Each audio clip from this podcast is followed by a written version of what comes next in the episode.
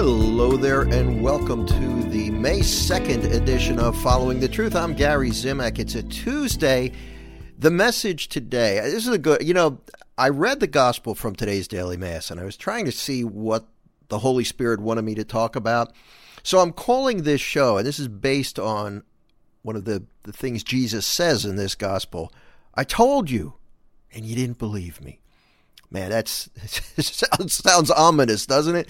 But let's talk about it. Let's look at the gospel from today's daily mass and and see what um, see what the Holy Spirit tells us about what Jesus is saying here. John chapter uh, John chapter 10 verses 22 through 30. The feast of the dedication was taking place in Jerusalem. It was winter. And Jesus walked about in the temple area on the portico of Solomon. So the Jews gathered around him and said to him, you know, they the, the Jews, when we hear of the Jews, we're talking about the Jewish leaders here, the people who were always opposing Jesus. Wherever, whenever he appeared in public, they were always trying to trip him up or find fault with what he said. So here again, they're surrounding him. And they said, How long are you going to keep us in, in suspense? If you are the Christ, tell us plainly. Reasonable request on the surface, isn't it? Because the Jews were waiting for the Messiah. They knew that the Messiah was, or the Christ was going to be sent at some point, and they're saying, "Well, look, if you, if this is you, tell us." And Jesus answered them, "I told you, and you do not believe."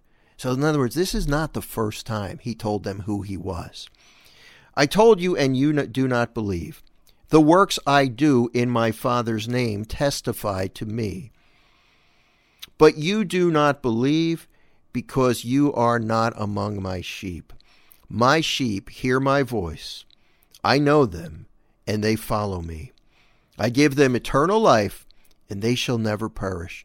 No one can take them out of my hand. My Father, who has given them to me, is greater than all and no one can take them out of the Father's hand. The Father and I are one. So you might say, well, what does it take to be a sheep, a follower of the Good Shepherd? What do you have to do? And Jesus tells us believe. They didn't believe. They're asking him, Are you the Messiah? Are you the Christ? And Jesus said, I already told you that, and I have already performed works, healings, miraculous actions, which should have proven that to you. But you're choosing not to believe me. All it takes to be a sheep, to be a disciple, to be a follower of Jesus Christ, for you and I, is to believe him, to choose to believe him. What he says, what he commands, how he speaks through his church, that's it. And you know, it's it's easy, and I'm guilty of this, to look at a, a gospel like this and say, oh, those people, they didn't believe him. They're bad. I'm good because I believe. How many times, very subtly, do you find yourself not believing one of the more challenging commandments or teachings of Jesus? Happens sometimes. So I think today, let's look at this let's look at this and let's stand accused. Let's say, okay, Jesus, you're right. Sometimes I don't believe you. Sometimes I'm not acting like one of your sheep. I'm not trusting you to be my good shepherd. I'm worrying about my problems. I'm choosing to do things my way even when I know I'm not supposed to because it feels good or I'm scared. Today, let's try in some way. It's, again, it's subtle a lot of times. Let's try in some way to recommit to being a follower of Jesus, to being one of his sheep. What do his sheep do? They hear his voice and they follow him. Are we listening to him? And this is tough because I'm hearing this too, believe me.